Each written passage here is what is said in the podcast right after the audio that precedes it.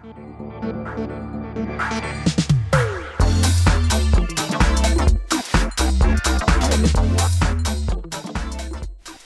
televízni diváci, vítajte pri sledovaní relácie s názvom Flashbacky. Moje meno je Ivan Petro a som veľmi rád, že aj v dnešnom Gádzom podcaste vám môžeme priniesť kopec povzbudenia a špeciálneho hostia, prosím pekne, ktorým je dneska Michal Irsák. Michal, vítaj.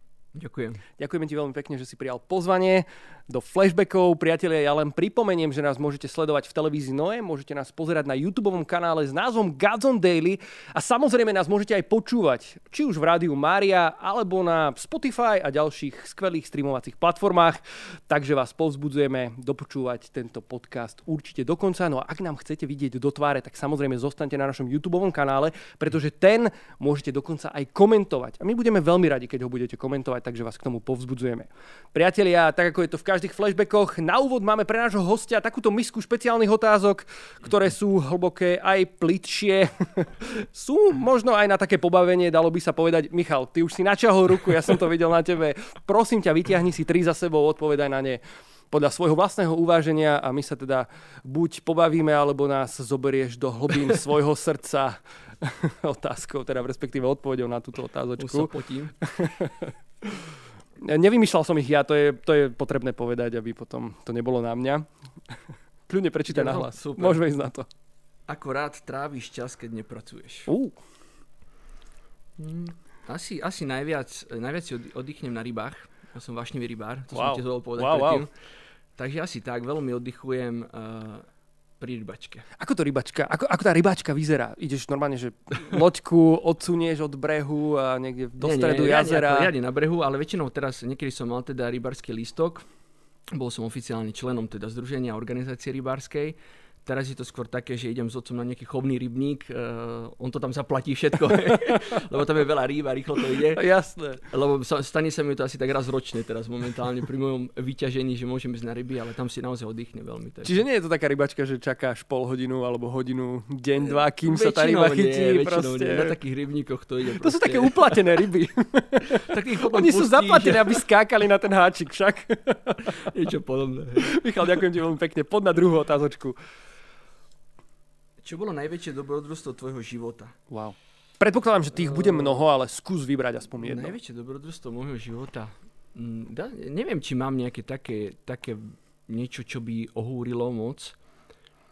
Um, asi, asi tie, tie výjazdy, keď sme chodili, keď som teda pôsobil uh, pri našom generálnom predstavenom a chodili sme po celom svete, tak jedno z takých, áno, tak teraz som si spomenul jedno, a nebolo to asi dobrodružstvo, ale bolo také, deň predtým, som, bol som v Mexiku a mali sme sa vrácať teda uspäť do Európy, no a v noci predtým sme išli teda spať, všetko bolo OK, ráno vstanem, otvorím e, svoju kúpeľňu a všade plná zem, zem bola plná švábov, všelijakých tých príšer takých veľkých a nechápal som, kde sa to tam zobralo. No proste bolo to dačo strašne rýchlo, som volal pomoc, príďte mi pomôcť, tak sme to tam museli čistiť. Týždeň som v tej izbe spal nič, ani jedna potvorka a poslednú noc, ráno som otvoril, všade boli šváby. Veľké wow. vec, takže... Oni tam možno boli, len boli skryté asi, pod postelou. Asi. Dúfam, že nie. Nebolo to dobrodružstvo, ale teda... Možno, Minimálne zaujímavý zážitok. Vďaka, že si s nami pozdielal aj niečo tohto charakteru. Pod na poslednú tretiu otázočku. Wow. Keby ste sa mohli stať odborníkom na niečo cez noc, čo by to bolo? Hmm. To, to, to, to, to veľmi ťažké otázky inak. tak nepripravene odborníkom.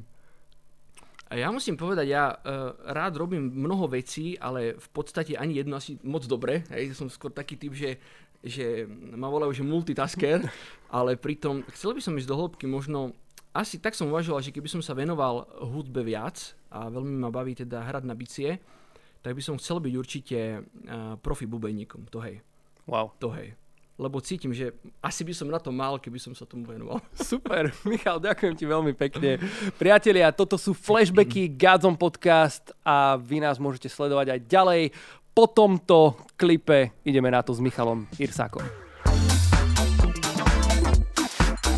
Milí televízni diváci, milí poslucháči, práve v tejto chvíli sledujete Gazon podcast s názvom Flashbacky a my ideme ďalej s našim dnešným hostom Michalom Irsákom, ktorý je kňaz, to som o tebe, Michal, zabudol na úvod povedať, je študentom práva v Ríme a to, čo je úplne podstatné, je, že je zároveň zasveteným bratom v Koinonii Jána Krstiteľa a pôsobí, dalo by sa povedať, na mnohých miestach vo svete, ale konkrétne v tomto období vo Vyšnom Klatove v Košiciach. Perfektne si sa to naučil, super. Wow, ďakujem ti veľmi pekne.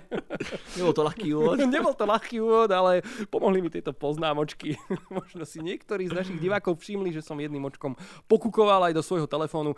Michal nás vo flashbackoch vždy uh, na úvod zaujíma taký ten flashback, ten moment mm-hmm. stretnutia s Ježišom, uh, pretože o ňom je táto relácia, o ňom je to, že sa chceme spoločne s našimi divákmi a poslucháčmi zdieľať. A moja otázka prvá teraz smeruje týmto smerom. Opíš nám takú svoju prvú skúsenosť s Ježišom, na ktorú si spomínaš vo svojom živote. Mm-hmm. Tak spomínam si veľmi dobre, lebo prvá bola uh, tá najsilnejšia Um, ja som teda, to, trošku taký krátky úvod, uh, ja som vyrastal vo, v kresťanskej rodine, ale bol som veľmi ďaleko od Boha, hoď teda formálne som sa k nemu nejako približoval, ale moje srdce bolo veľmi ďaleko. No a bol som taký živý chlapec, veľmi živý, veľmi živý. Takže uh, to bolo tak, že cez rôzne skúsenosti, hoď som mal 13-14 rokov, ešte veľmi málo, tak uh, už rodičia nevedeli, čo so mnou. Už to bolo také trošku krízové u nás doma až zaznel hra, raz, raz taký hlas môjho otca, ktorý si pamätám dodnes, že ešte jedna vec a ideš do polepšovne. Hej. Tam som trošku tak vyplašil, lebo polepšovňa už asi to berie teda vážne, za čo sa teda, za čo je, už je to vážne proste. No a snažil som sa byť teda dobrý, že idem, idem sa teraz, teraz polepšiť a budem sekať dobrotu. To mi vyšlo pár mesiacov, pár mesiacov a potom som opäť začal urobiť. Ja nepamätám teraz, či som grafity v škole striekal, alebo teraz nepamätám, lebo aj riaditeľovi som tam pod okno, no, proste e, všelijaké veci boli. No a, a hrozilo mi teda už, e, myslím, že aj dvojka zo správania a tak ďalej. Tak tam som akože reálne prehodnocoval svoj život. E, mne osobne to aj nevadilo, ja som veľmi, ako, sa mi tá živosť páčila, hej. Ale videl som v očiach mojich rodičov, že oni veľmi trpia, hej a keďže oni od malička mi proste dávali všetko, proste mám úžasných rodičov, tak tam ma to začalo lámať. Ja som videl, že ja nemôžem žiť takto ďalej, pretože ubližujem im, ubližujem svojej rodine a úplne sa vytratila taká dôvera. Aj moja sestra napríklad, raz som prišiel domov, dodnes si to pamätám, a som mal také dosť navreté žily, hej, na ruke bolo, bolo asi leto, teplo, som bol rozbehaný, no ona mi hovorí, že či som si akože dačo, hej, No a tam ma to úplne zlomilo, pretože až, až také veci som zase nerobil, že by som si teda niečo pichal. Ale, ale som si povedal, že wow, že toto je asi už obraz o mne, e, mojich blízkych, teda, alebo majú strach o mňa teda, tak hovorím, musím niečo robiť. No a tam som začal prvýkrát tak volať na Boha, že ak skutočne existuješ, hoď som sa teda mnoho o, ňom, o ňom učil, však som chodil na cirkevnú základnú školu, tam ma mali ako tak, hej, tak uh, urob niečo. No a spoznal som jedno dievča, sme sa dali dokopy v takom peknom priateľstve a kvôli nej som išiel na jeden kresťanský festival. Kvôli nej, nie kvôli kresťanskej hudbe, to ma vôbec nezaujímalo. No a tam uh, Braňo Letko vedol chvály a bolo to na mestové, na Verím páne. Strašne pršalo a presťahovali to celé do kostola. A teraz išli sme do kostola, ja som bol v druhej lavici a začali tie chvály a ja si presne nepamätám, ako dlho to trvalo, ale tam sa ma dotkol živý Ježiš. A to bolo asi tak, že ja som začal strašne plakať a som cítil strašné oslobodenie od všetkého toho, čo som predtým nakombinoval, čo som urobil, čo som zažil. A zase aj strašne taký pocit, ktorý som nikde predtým nezažil. Hej, ja som, proste mal som skúsenosť aj s ľahkými drogami a tak ďalej, ale nemal som uh, to, čo, to, čo bolo tam niekoľko miliónkrát presahovalo, hej, hej, všetky tie pocity, všetky tie euforie, všetky tie, tie zážitky. A proste som úžasne prežil Božiu lásku a takéto očisťovanie Božej lásky No a si predstav, že keď to celé skončilo, ako tie chváli, ja som akože, ja som neviem, kde som bol, ale ja som tam ostal sám. Ja si pamätám, ja a kontakt, teda Boh Otec, ktorý ma nesmierne miluje, prežívam, prežívam tu jeho lásku, slzy a nikto okolo mňa. A to dievča, hej, ktoré teda bolo so mnou, v jednej chvíli ma preberie a ja sa pozerám okolo seba a nikto nikde. A ja som, to bolo 21. júl 2001, ja som z toho kostola vyšiel úplne iný. A trvalo mi 3 mesiace, kým som presvedčil všetkých, že naozaj sa niečo stalo v mojom živote, pretože nechceli veriť. Oni hovorili, je nemožné, že ty si sa zmenil. Je nemožné. A bola to zaujímavé, pretože ja som vtedy končil deviatku a mám som ísť na Gimpel a moja triedna, nová triedna na Gimpli sa, sa bála, že ja jej prichádzam do triedy, pretože sa bala, že ju rozbijem triedu. Oni o tebe už počuli teda, hej? Hej, to sa vedelo v meste. Asi, asi. Približne. No ja som prvý deň, prvý deň e, do školy, keď som prišiel, tak som prišiel s takým tričkom, že hriech zabíja. Ono pozeral na mňa, nechápa. Na druhý deň Ježiš ťa hľadá. Hej. A, a začal ten príbeh, vytvorili sme modlitebnú skupinku na škole. A... Takže toto bol taký ten prvý, toto bolo moje obrátenie. E, ja ho prirovnám k tomu Pavlomu obráteniu, pretože bolo to niečo veľmi silné, čo ja dodnes cítim proste ako obrovský oheň Bože lásky denno, denne vo mne, že to je niečo, čo ja nemôžem poprieť proste. Hej. Na úvod tejto relácie sme hovorili, že si zasveteným bratom v mm-hmm. Koinonii Jana Krstiteľa. Čo to znamená, ako si sa k tomu dostal? To je druhá silná skúsenosť. Bola presne o rok na to, vlastne po tejto skúsenosti obrátenia, kedy Ježiš ma úplne ako oslobodil a začal som sa modliť a chodiť do spoločenstva, tak e, o rok na to sme išli e, aj s priateľmi, s kamarátmi na tábor mladých, prvý tábor mladých, ktorý organizovala Koinonia, vtedy z okolností Vladko, ktorý tu tiež bol raz, náš Vladko Beregi, prišiel, on vtedy žil v Taliansku, ako zasvetený brat, prišiel robiť tento tábor. No a tam to bolo opäť veľmi mocné, pretože ja som bol stále s tou mojou ako priateľkou na tom, my sme boli rok spolu, celý rok spolu, bol to krásny vzťah. A ja som v jeden, v jeden deň som sa opäť sám v tej chatke na tábore. Hej? A opäť obrovský silná skúsenosť, kedy som proste prežil Boží dotyk, cítil som obrovský oheň e, v srdci a Boží hlas veľmi prítomný, ako mi hovorí, vyber si, čo chceš, buď zasvetený manželstva, a čo si vybereš, tam ťa požehnám. A to bolo také gentlemanské od pána, lebo on akože dám ti na výber, ale pritom akože tá, tá sila, ktorá ťa tlačí vieš, na tú jednu stranu, to je proste, to nemá šancu, to nemá šancu, hej. To je jak ten oheň, ktorý horí napríklad u proroka, keď vie, že musí povedať a povie, hej, a už to nie je viac on. Tak uh, ja som povedal, ja som to jednoducho cítil, že mám sa vzdať všetkého a ja hovorím, dobre pani, ja idem, nechám všetko, ja idem, chcem žiť úplne pre teba, ale tu mám akože však tu, vedľa v chatke je moja priateľka, hej, a teraz akože, a, a čo budeme robiť teraz, však, e, ale proste nedalo sa tomu odolať. Preto bol to zvádzal si ma páne, nechal som sa zviesť do slova a tam začala tá cesta vlastne, na, tá moja cesta zasveteného života. A ako si to vlastne odkomunikoval tej priateľke? Ako to ona no, prípadne zobrala? To bolo ťažké, no. To bolo ťažké, pretože to bolo, ja si myslím, že to bol taký pekný vzťah, ktorý už mal nejakú tú svoju víziu, však to bol č- vzťah čistý v pánovi, my sme sa spolu modlili a naozaj chodili spolu do spoločenstva. Nič, išiel som za ňou a teda sme sa tak, pamätám, sme sa tak na takej dlhej ceste sme sa prechádzali. Ja som jej to jednoducho musel povedať tak, ako to bolo. Uh, boli tam slzy samozrejme, boli tam, no ale ona to veľmi akože bravorne zvládla a ona dokonca povedala, ja už som to pár dní na tebe videla. Pretože ja som nejakú, kým som, keď som mal tú skúsenosť, kým som jej to povedal počas toho tábora, tak prišiel nejaký čas No a pán sa o ňu veľmi postaral, pretože ona potom si našla, to má manžela tiež z Koinonie, z externej komunity, majú krásne deti, sú spolu, takže taký, taký pekný príbeh. No, hmm. pekný príbeh.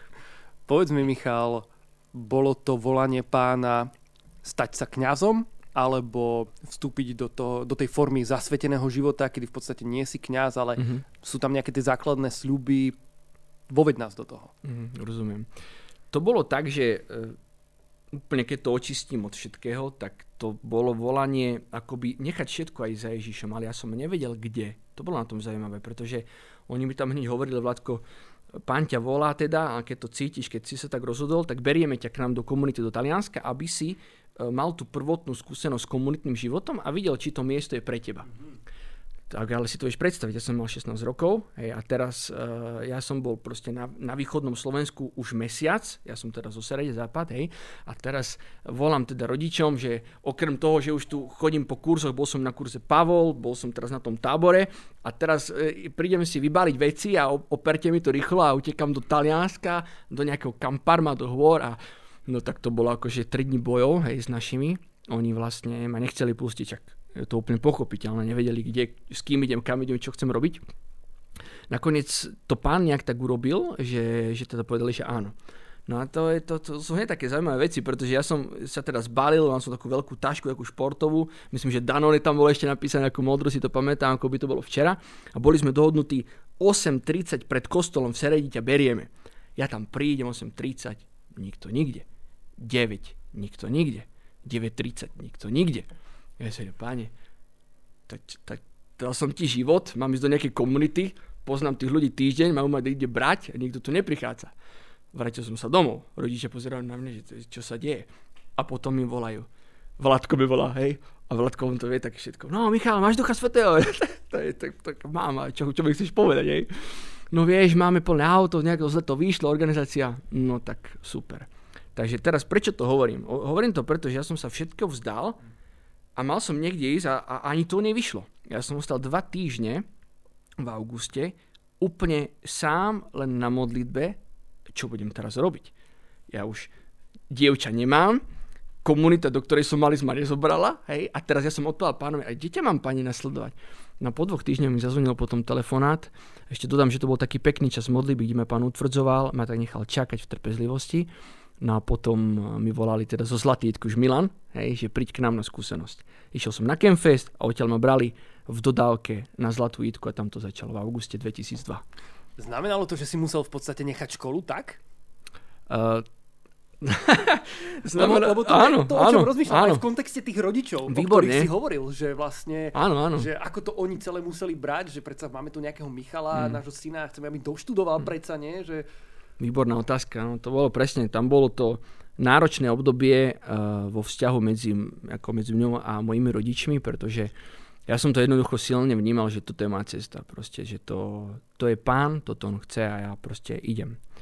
Tá radikalita bola obrovská z mojej strany, uh, možno až taká neludská, musím povedať, zo začiatku, uh, čoho mi je možno aj ľúto niekedy, ale viem, že s odstupom času, že to bolo správne, pretože keď sa človek rozhodne, musí ísť za tým. Hej. Takže rodičia to brali veľmi ťažko, mamka to prežívala srdcom, ona to trošku tak chápala, ocko uh, to chápal, ale on z jeho veľkej lásky voči mne a teda zabezpečeniu, on je skôr taký racionálny typ, však právnik, uh, notár a tak ďalej, takže on chcel pre mňa budúcnosť a teraz chlapec je v strede gymnázia a ja teraz nemá, uh, nemá nič v rukách.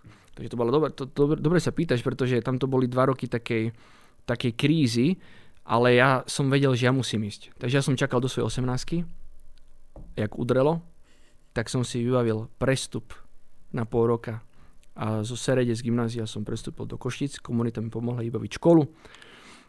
No a áno, nebolo to ľahké, pretože ja, ja viem, potom neskôr mi mama povedala, že otec na dva dní zmizol, keď som odišiel z domu.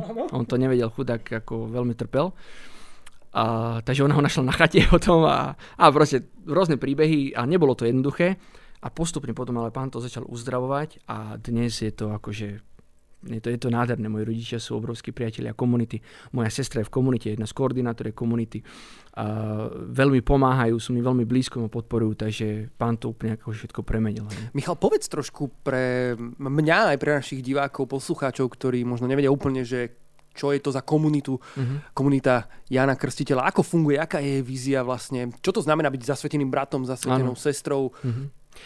Tak komunita Jan Krstiteľ je, je novou komunitou, vznikla v roku 79 ako impuls vlastne druhého Vatikánskeho koncilu, čiže sú to tie nové komunity, ktoré sa rodia vďaka charizme, a, ktorú pán dáva väčšinou teraz zakladateľovi. Hej, u nás je to otec Ricardo Argañaras, argentínsky kňaz, ktorý teda ale už od čas druhého Vatikánskeho koncilu žije v Taliansku.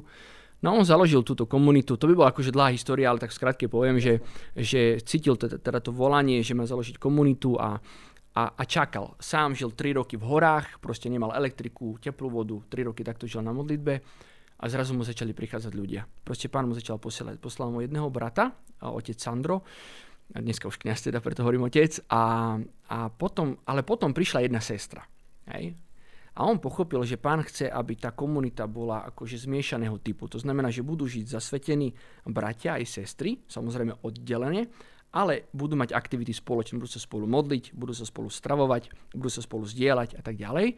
No a budú žiť teda ako lajci, ale zasvetení. To znamená, berú, berúc na seba tie tri sľuby, ktoré bežne berú napríklad v reholiach, hej, že čistoty, chudoby a poslušnosti, čiže my takto žijeme, že sme akoby lajci, ale sme sa rozhodli dobrovoľne mať tieto záväzky, čiže žiť podľa týchto troch uh, evaneliových teda sľubov a, a takto. No.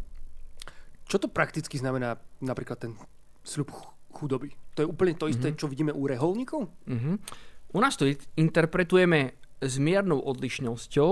A myslím, že aj v rehole je to rôzne, pretože uh, má to teda svoje tie kontúry. U nás je to, neznamená to nemať, ale znamená to dávať. Mm-hmm. Hej? A, čiže zdieľať. To nemať znamená, že ja nemám nič moje osobné, nemám osobné vlastníctvo, hej, že nemám osobné auto, osobný počítač, nemám svoj účet, svoju kreditnú kartu, proste ne, nemám nič svoje.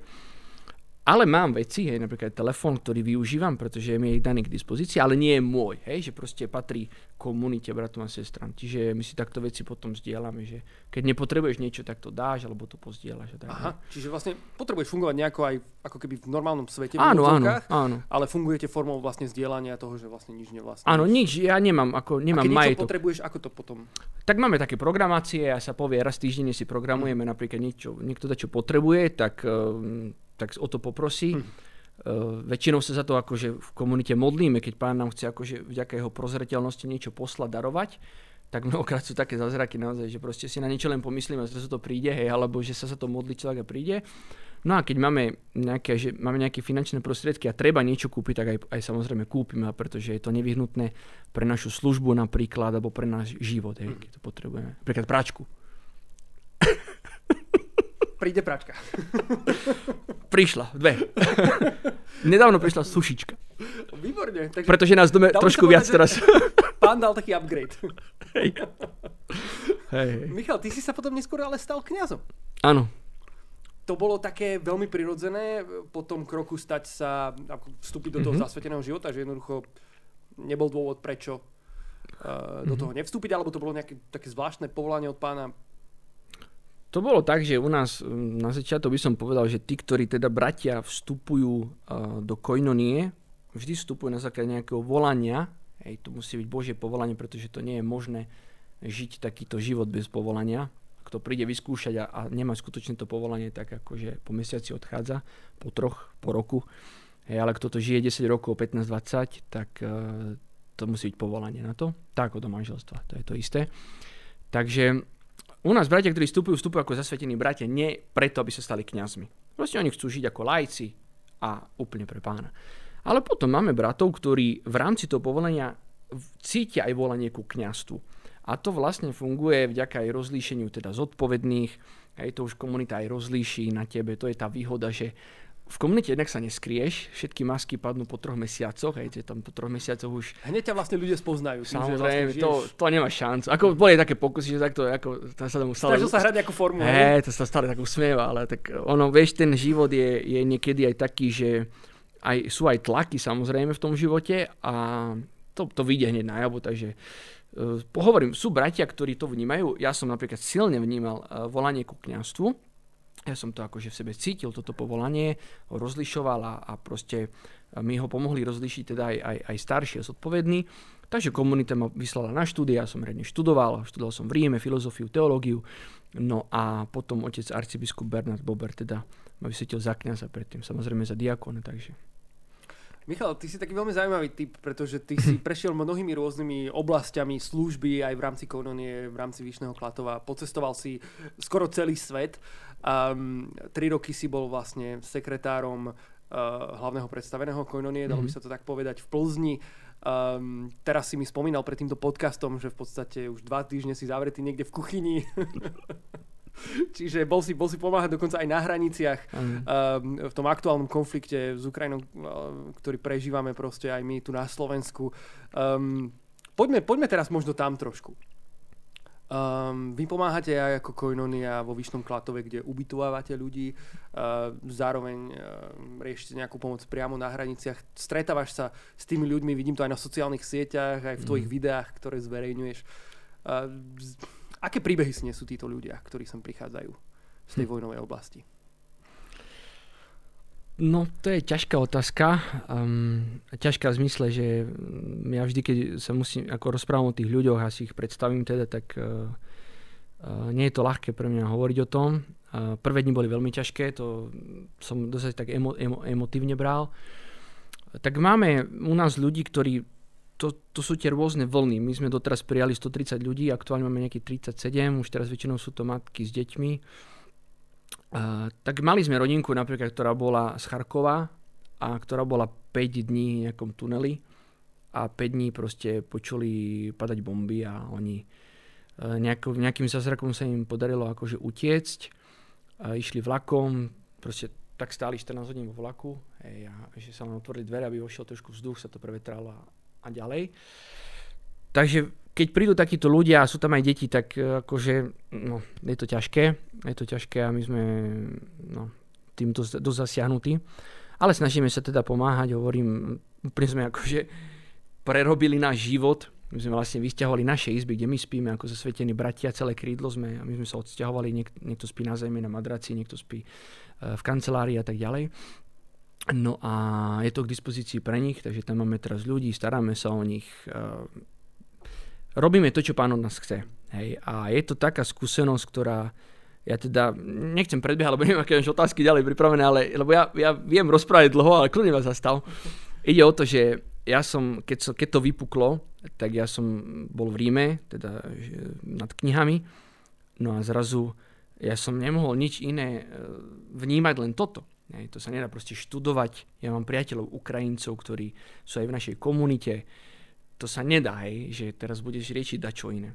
Takže ja som proste sa zbalil aj s druhým spolubratom, zobrali sme dodávku a na Slovensko. Hej. A sme tu už štvrtý týždeň pomáhame, škola ide ďalej, posielujeme nahrávky, zatiaľ som ani jednu nepočul, uvidíme, čo z toho bude, ale bola veľká podpora aj teda zo strany profesorov, zo strany dekana, všetky nás podporujú. Prišli ďalší dvaja bratia potom nám pomôcť, eh, od Marcela z jeho oázy. Takže makáme, robíme, pracujeme pre nich a je to pre nás úžasná skúsenosť, pretože v našom proroctve o Kamparme, to nechcem teraz rozvádzať, ale máme také proroctvo o našej komunite, kde sa píše, že buď, pán ti bude, bude privádzať núdznych a biedných. Hej? A my sme stále vnímali týchto núdznych a biedných len tak po takej duchovnej stránke. Hej? Že to sú asi tí, ktorí sú nejakí duchovní, potrebujú pozbudiť, posilniť, alebo tak, alebo maximálne potrebujú modlibu za uzdravenie napríklad. A teraz skutočne začíname vnímať e, obsah toho proroctva, že kto je to ten núdzny a biedný. A mne táto skúsenosť strašne veľa dáva. Ja sa cítim Proste moje srdce je tak premenené, vďaka tomu, že môžem slúžiť a môžem týmto ľudí príjmať, že som ani sám nečakal, že pán to vo mne urobí. Hej, myslel som si, že budem mať nejaké rezervy, že budem mať, ale sám som prekvapený z toho, čo pán robí so mnou samým. Hej, ako neskutočne ma to buduje a premenia toto. Michal, ďakujem ti veľmi pekne. My sme v tejto chvíli naplnili náš čas pre televíziu Noé, ale priatelia, ja vám chcem povedať, že s Michalom ideme ďalej v týchto témach a v otázkach a odpovediach. Ďakujeme, že ste nás sledovali, prajme vám veľa požehnania a pokračujeme ďalej na našom YouTube kanále s názvom Guns on Daily a takisto na ďalších streamovacích platformách, takže milí diváci, veľa požehnania, majte sa krásne, tešíme sa na vás v ďalších flashbackoch. Ahojte. Ahojte. Michal, my takto úplne plynule ideme ďalej v podstate na náš Super. YouTube kanál a tie streamovacie platformy, ktoré som spomínal. Eh, bavili sme sa teraz trošku, eh, tak sme vybočili eh, z tej témy o tvojom obratení a skúsenosti vlastne s Koinoniou Jan Krstiteľ k tej službe ľuďom, ktorí utekajú pred vojnou na Ukrajine. Znamená to aj v kontexte toho proroctva, čo si spomínal, že sa v podstate tak naplňa tá vízia Koinonie Jan Krstiteľ, alebo je to skôr taká odbočka, že museli sme pozmeniť nejaké veci a teraz nechať našu službu bokom? Mm-hmm. Ako to je? Ja, ja si myslím, aspoň tak, takto poviem, že my tým, že sme nová komunita zakladateľ ešte žije, tak sme v takej fáze ešte akoby zakladania, hej, pretože sme mladí a ťažko ešte teraz povedať, že koinonia je len toto, alebo má vyzerať len takto. Sú jasné kontúry, ktoré sú nemenné a ostanú pevné, ktoré sú dané zakladateľom, ale sú isté veci, ktoré pán nám akoby tak rozširuje obzor. Hej. Nemôžeme sa baviť určite o nejakej zmene vízie, pretože e, tá vízia e, je to všetko v rámci toho, to, čo my vykonávame. A, a takže toto nás skôr obohacuje. Nás to obohacuje, ako som povedal, nás to premieňa, nás to mení, mení to náš pohľad. Ja sám musím priznať, že a to poviem úplne otvorene, ja roky žijem v Taliansku a vieme veľmi dobre, ako Taliansko funguje, čo sa týka migračnej krízy. A mnohé veci som vnímal inak, ako vnímam teraz. A je to len preto možno, že sa toho dotýkam doslova, hej. Dotýkam sa toho doslova. To je jedna vec. A druhá vec, či sa to týka ľudí, ktorí sú mi bližší. Hej, proste Afrika je trošku ďalej, ale ja mám obrovské pochopenie teraz, už aj pre iných ľudí, že to nie je len vojnu na Ukrajine proste. Ja, ja som za to obrovský vďačný pánovi. Včera na osobnej modlibe mi pán normálne hovoril do srdca, že lebo sa trošku tak obávam, čo bude so štúdiom, hej, to priznám, pretože mám končiť v júni, mám písať prácu, to už aj tak nestíham a mám mať záverečnú skúšku z, z, z troch rokov, akože celkovú. Ale odozdám to pánovi, ja tak, mám také trošku ako v sebe, že čo bude. A pán mi tak povedal včera, že Michal, že ty sa úplne zbytočne trápiš, pretože toto, čo ty teraz dostávaš, je neporovnateľne viac ako pretože ty tam budeš študovať nejaké kanóny teraz a, a, a tieto veci to ma strašne upokojilo, pretože na tej mojej línii života proste ja viem, že toto bude obrovské bohatstvo. Aj keby som doštudoval o rok, o dva, aj keby som, poviem to, nedoštudoval vôbec. Hej. A ma to veľmi ma to upokojilo a dalo mi to takú radosť. Toto, no. Wow. Ty vlastne študuješ cirkevné právo. Hej. V Taliansku. Tak. A k tomuto si sa prosím ťa ako dostal? Áno, k tomu som sa dostal tak, že pochádzam z právnickej rodiny a keby asi nenastalo to obrátenie u mňa, asi dnes by som možno sedel niekde v kancelárii so svojím ockom a tiež so svojím švagrom a tak ďalej, pretože sme to akože dosť právnická rodina na všetky strany. Takže v tomto asi tie gény tam zapôsobili. No a už potom, keď teda po obrátení a komunita teda asi videla na mne, že mám také predpoklady, tak ma, mi navrhli teda, a pokiaľ ešte mám istý vek, kedy sa to dá zvládať, pretože už teraz vnímam, že nie je to také jednoduché, ako to bolo pred desiatimi rokmi študovať, tak ma poslali teda e, do Ríma, aby som teda urobil si na ten licenciát z cirkevného práva. No mám končiť v júni, takže to je vlastne tretí rok môj. To je už za chvíľku. To je za chvíľku, hej. Ale zatiaľ sme tu, uvidíme. Rozumiem. Michal, povedz mi, ty vedieš aj evangelizačnú školu, um, vlastne vo Vyšnom Klatove. Mm-hmm. A Vnímaš aj to štúdium toho cirkevného práva ako niečo, čo si môže Boh použiť aj pre tvoju službu, aj pre to, čo robíš? Alebo je to takou odbočkou? ako to je? Áno, ono sa to, do, dosť to tak znie, že cirkevné právo a teraz evangelizácia, hej, že ako sa to dá dokopy. Možno evangelizovať právnikov, ja neviem. možno, možno, môže byť. Ja by som to ako moc nespájal. Aha, dobre, OK. tak potom to máme uzavreté. je to jasné, moja otázka je, je zodpovedaná. ako v tom len, že e, neštudujem právo preto, pretože nemyslím si teda, že skončím na cirkevnom súde. Skôr preto, lebo komunita rastie a rastieme po celom svete. Uh, tak ako je, život sa rozvíja, tak so životom prichádzajú aj problematiky, veci na riešenie, takže je dobré mať ľudí, ktorí majú vyštudované z tej oblasti, jedno z nich je právo, uznali za vhodné, že uh, budem to ja, mm. tak ja som to prijal, na to aj veľmi baví. No a, ale máme proste, máme biblistov, teológov, morálnych teológov, čiže máme ľudí v komunite už proste, ktorí majú doktoráty z rôznych tých odvetví, dá sa povedať, štúdia.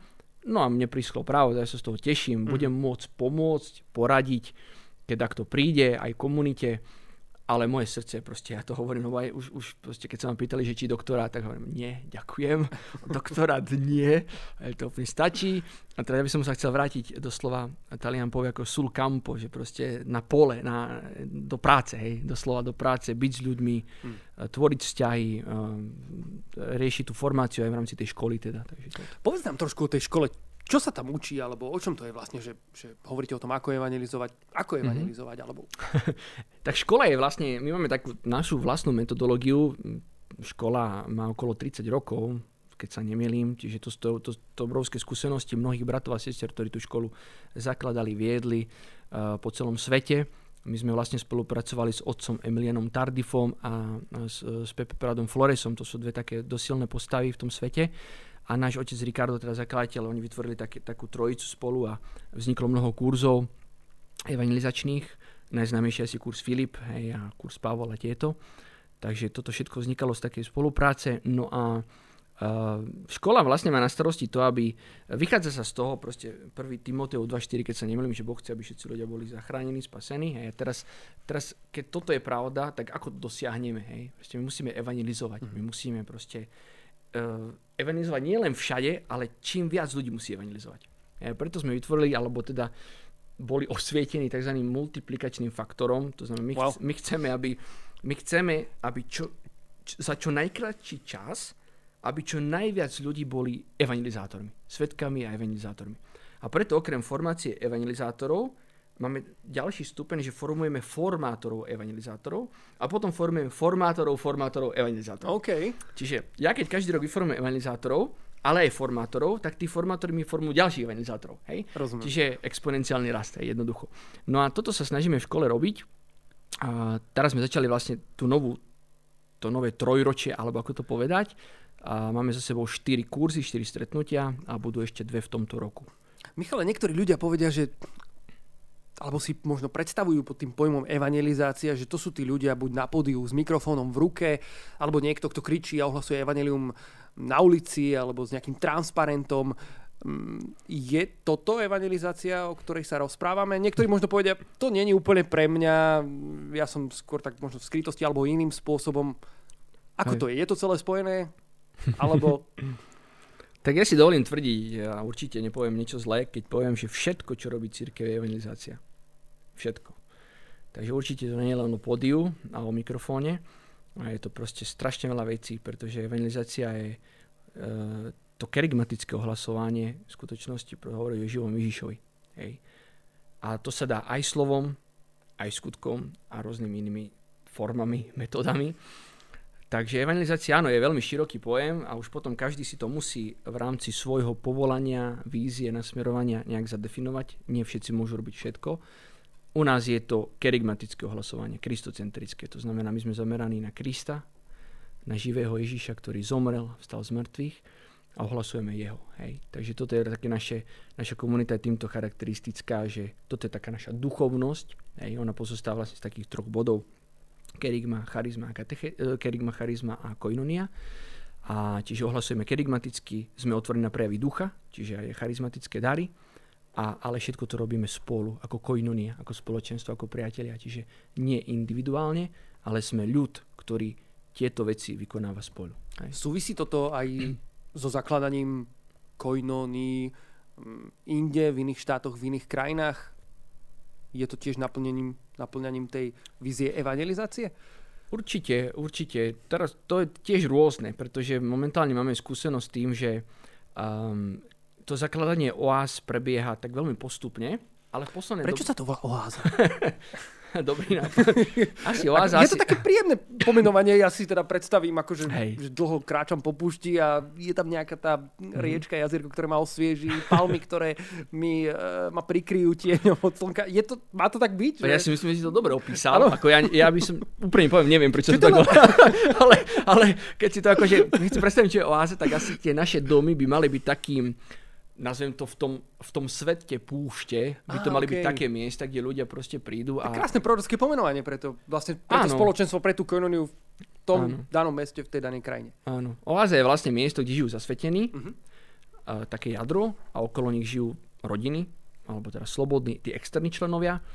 To je celkovo akože oáza celkovo, ale potom konkrétne sa myslí na ten dom, kde žijú zasvetení uh-huh. a kde ľudia si môžu skutočne nájsť to, čo si povedal. Tak ako keď človek je na púšti a proste zrazu nájde oázu. Michal, povedz mi ešte, ako vznikajú tieto oázy, pretože ja mám takú skúsenosť, že keď telefonujem alebo som v kontakte s nejakými ľuďmi z Koinonie, či už s Marcelom, ktorého sme mhm. spomínali, mm. s Milanom alebo s Vládkom, tak, tak častokrát počujem v telefóne, že a teraz sme vyslali nejakých ľudí tam na Mauricius a teraz na Sri Lanku a teraz Los Angeles nejaké a tam, vieš čo, Michal teraz nemôže, lebo Michal je, Michal je v New Yorku a zaklada tam Koinoniu. povedz, povedz, povedz tam trošku o tom, že, že ako, ako toto vzniká, ako vzniká možno to poslanie, že, nie, že proste ty prichádzaš do Koinonie s tým, že tu som, pošlite ma kamkoľvek chcete, kdekoľvek vidíte moje obdarovania a teraz ťa pošlú, dobre, tvoja úloha je, mm-hmm. ideš na vlak a, a, a tam v tej krajine, v tom meste chceme, aby si, aby si založil niečo. Mm-hmm. Je to tak? Akože je to... Nie, ako, asi hej, asi nie. Je to skôr také, je to rôzne. Momentálne je to tak v tej, tomto historickom kontexte, že tým, že Koinonia už má nejaký ten svoj rôčik, tak už to vychádza skôr zo strany cirkvi, čoho sa veľmi tešíme. Je, že my už máme vlastne oslovenia od mnohých biskupov, ktorí nás volajú sami. Hej, prvo, najprv to bolo tak, že keď sa rozrastala, tak bolo nejaké pozvanie napríklad v rámci charizmatickej obnovy aj na Slovensku. Hej. Tak prišli bratia z Koinonie už v Taliansku, um, mali nejaký proste seminár alebo nejaké, nejaké stretnutie, oslovilo to niektorých, išli do Talianska na formáciu, vrátili sa tu a začali jednoducho žiť ako náš, náš Milan. Hej žili dvaja teraz spolu a sa to rozrastalo, robili aktivity, sa to rozrastalo. Väčšinou oáza vzniká takto. Väčšinou oáza vzniká tak, že idú, ide zo pár ľudí, takéto jadro, a začnú jednoducho. Proste vytvoria nejakú tú oázu, začnú sa modliť, robiť aktivity a sa to nabaluje. No ale hovorím, v poslednej dobe je to tak, že volajú nás biskupy a čoho sa tešíme, pretože chcú, aby sme pracovali v ich farnostiach. Mm-hmm. Dokonca nám dávajú farnosti. My máme dneska uh, niektoré oázy, ktoré my máme vlastne pod správou aj farnosť, čiže máme tam našich kňazov. Takto teraz vlastne, ako som ti spomínal predtým, v Bridgeporte v Amerike sme vyslali dvoch bratov, jedného kňaza, jedného teraz zasvieteného brata.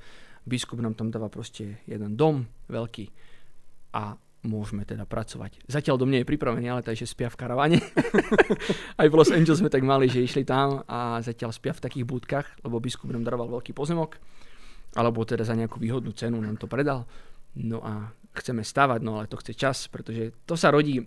Ja si toto vážim na Koinoni a som z toho rád, že u nás to nie je, takže uh, máme peniaze, ideme čo postaviť, my proste nikdy nemáme peniaze.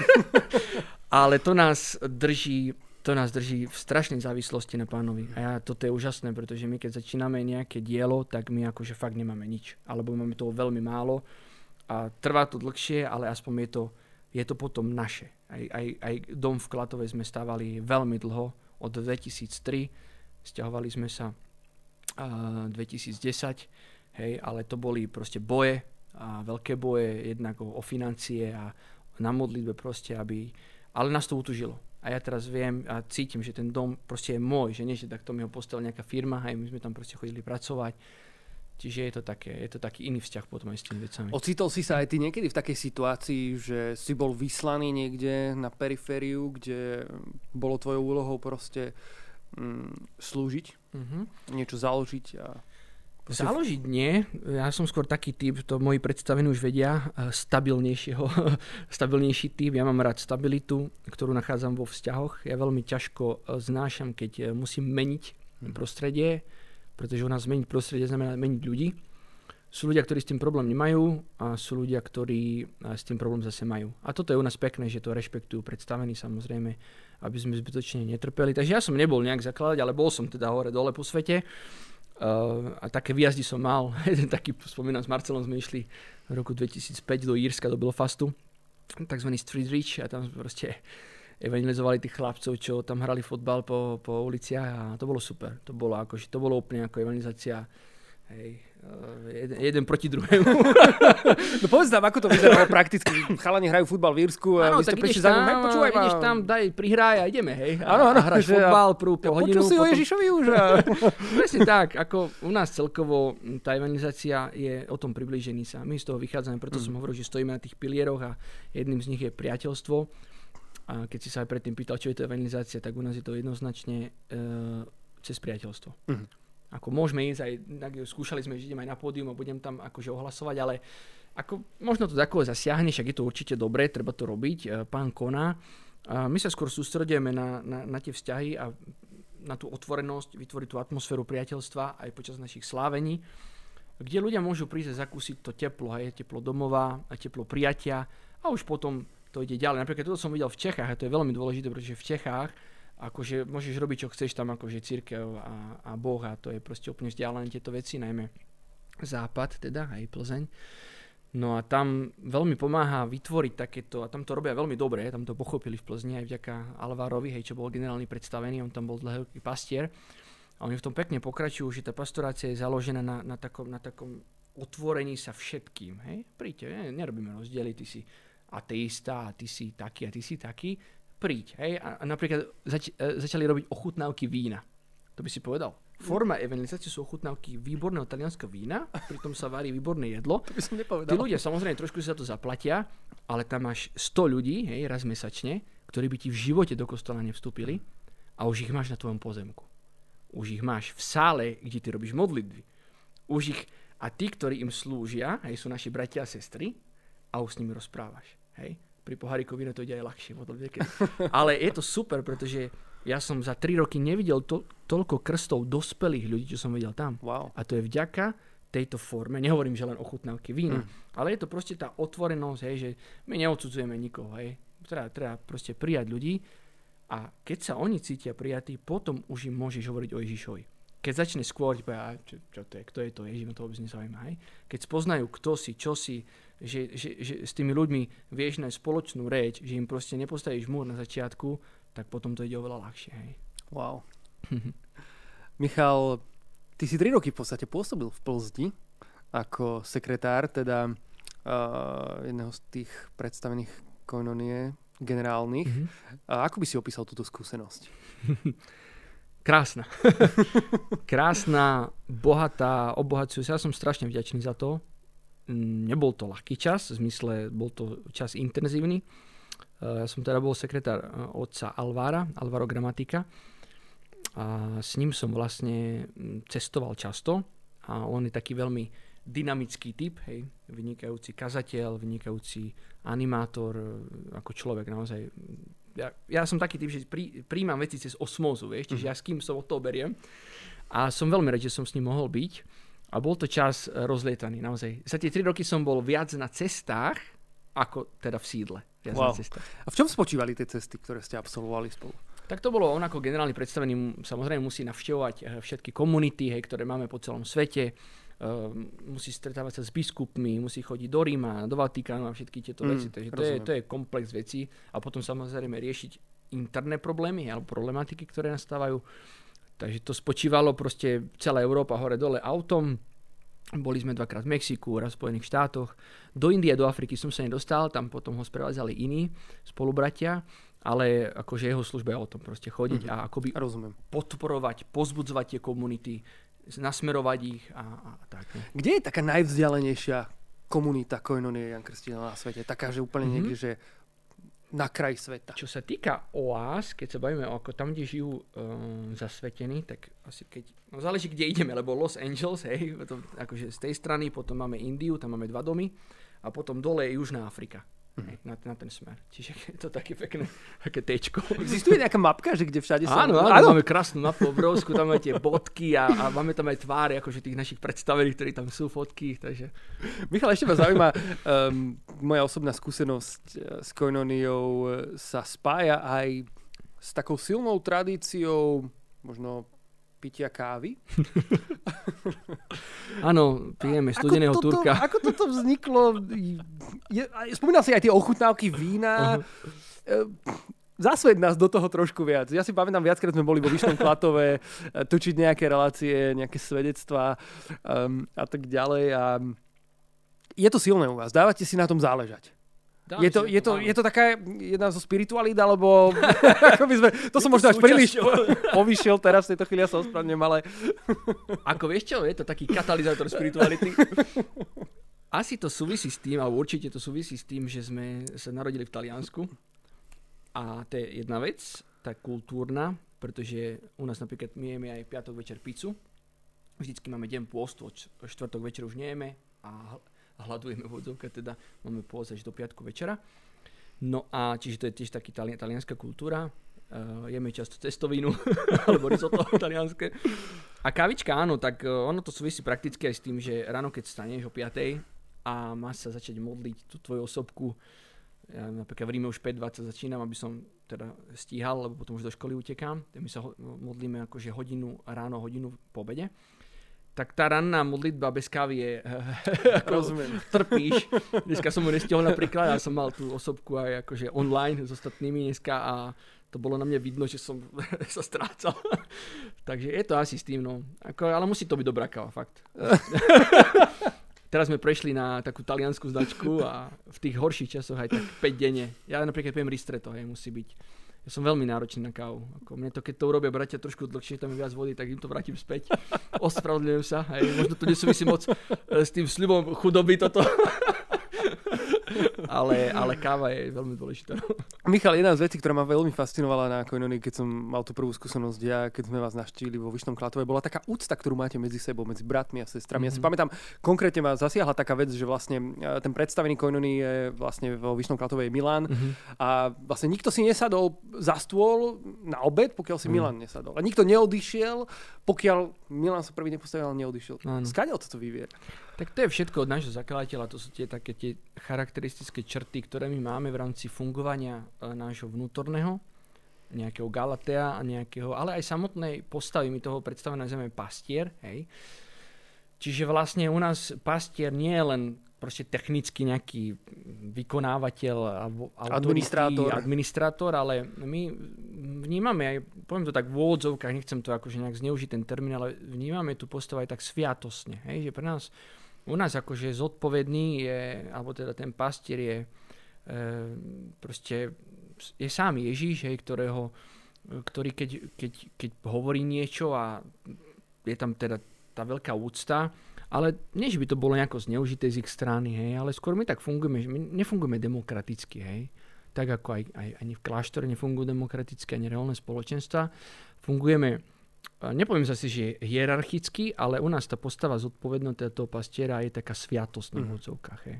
Taká sviatostná, no a ale vychádza to, hovorím od zakladateľov, nastavili isté veci tak, ako, ako, ako majú fungovať a je to dobre. On je synom generála na zakladateľ, takže on to nastavil veľmi dobre. Raz, dva, tri, štyri a takto a proste a ide. Ale to musí byť, proste tá disciplína vnútorná musí byť. A... No a vy máte tú disciplínu celkom takú, akože aj s tými modlitbami rannými, čo si mm. spomínal, jednoducho, máte to také nalinkované, hej? Že jednoducho... Áno ty to dávaš akože pôjdeš, či musel si prejsť aj nejakým ohňom, aby si sa do toho dostal, lebo ja si pamätám, raz sme boli s kapelou SP dokonca uh, u vás. Áno, áno, Však áno. Spolu s kapelou K-Music sme mali nejaké také sedenia, modlili sme sa spolu, tvorili nejaké veci. Áno. A my sme akože tam vstali, ja neviem, koľko bolo hodín, ale počul som už ráno, skoro ozývať sa jednotlivých členov Koinonie, každého zo svojej izby, áno. ako sa nahlas modli. Áno. Tá u nás modlitba je pilier proste. U nás modlitba je pilier a my za svetiny máme teda dve hodiny osobnej modlitby s Bibliou, každý sám. Za deň? Alebo Denne. Denne. Dve denne. Jednu hneď ráno, ak staneme a potom druhú po ripóze, tom pobednom odpočinku. To tiež Čiže je na tebe, byť. ako si to rozvrhneš kvázi. Áno, no nie, to vlastne všetci ideme spolu. Hej, Aha, že okay. V tom čase vieme, že sa modlíme, je to aj pekné, lebo počuješ vo vedľajších izbe modliť sa druhého a to ťa aj tak pozbudzuje. Áno, tak ten režim je taký poviem monastický, alebo ako to povedať, nízky, a pretože chceme tak fungovať, uh-huh. toto nás charakterizuje. Takže áno, stávame o 5 a proste o 7 máme raňajky a dovtedy treba všetko stihnúť a najmä tú hodinu osobky. Ale pre nás modlitba je proste základ. Ja si neviem predstaviť svoj život bez modlitby. Hej. Dneska sa, sa hovorí mnoho o krízach, vyhoreniach, nejakých všetkých týchto veciach. Ja si myslím, že modlitba je cesta. Modlitba je jednoznačne cesta, tá ťa udrží, tá, tá ťa upevní, to stretnutie s Kristom je dôležité mať každý deň a to ťa robí proste, to ti dáva tú pevnú pôdu pod nohy, takže... Ďakujem Michal za povzbudenie. Posledná otázka. Koľko káv dáš do obeda? tak ako študent 3. Dobre. Ďakujem ti veľmi pekne, že si ochotný odpovedať aj na otázky tohto charakteru. Ja sa veľmi teším. Prinesol si naozaj veľkú radosť sem do nášho štúdia. Priatelia, ja verím, že to, čo ste pozerali, počúvali dnes, bolo pre vás povzbudením. Ak áno, prosíme vás, dajte nám o tom vedieť v komentároch, napíšte nám správu na Instagrame, kdekoľvek, budeme veľmi radi a my sa na vás tešíme pri ďalších flashbackoch. Dnes to boli flashbacky s Michalom Irsakom z Konony Jan Krstiteľ. Michal, ďakujem ti ešte raz, že si prijal pozvanie. Ja ďakujem, bola to super skúsenosť skúsenosť, takže teším sa opäť na o pár rokov na ďalšiu. Určite áno, tešíme sa aj my. Priatelia, majte sa krásne. Čaute. Ahojte, čaute. Ďakujeme, že si sledoval toto video. Odber nášho YouTube kanála ti zaručí, že už ti žiadne z našich videí neújde. Ak chceš podporiť celoročnú službu projektu Godzone, môžeš tak urobiť prostredníctvom QR kódu na obrazovke. Ďakujeme.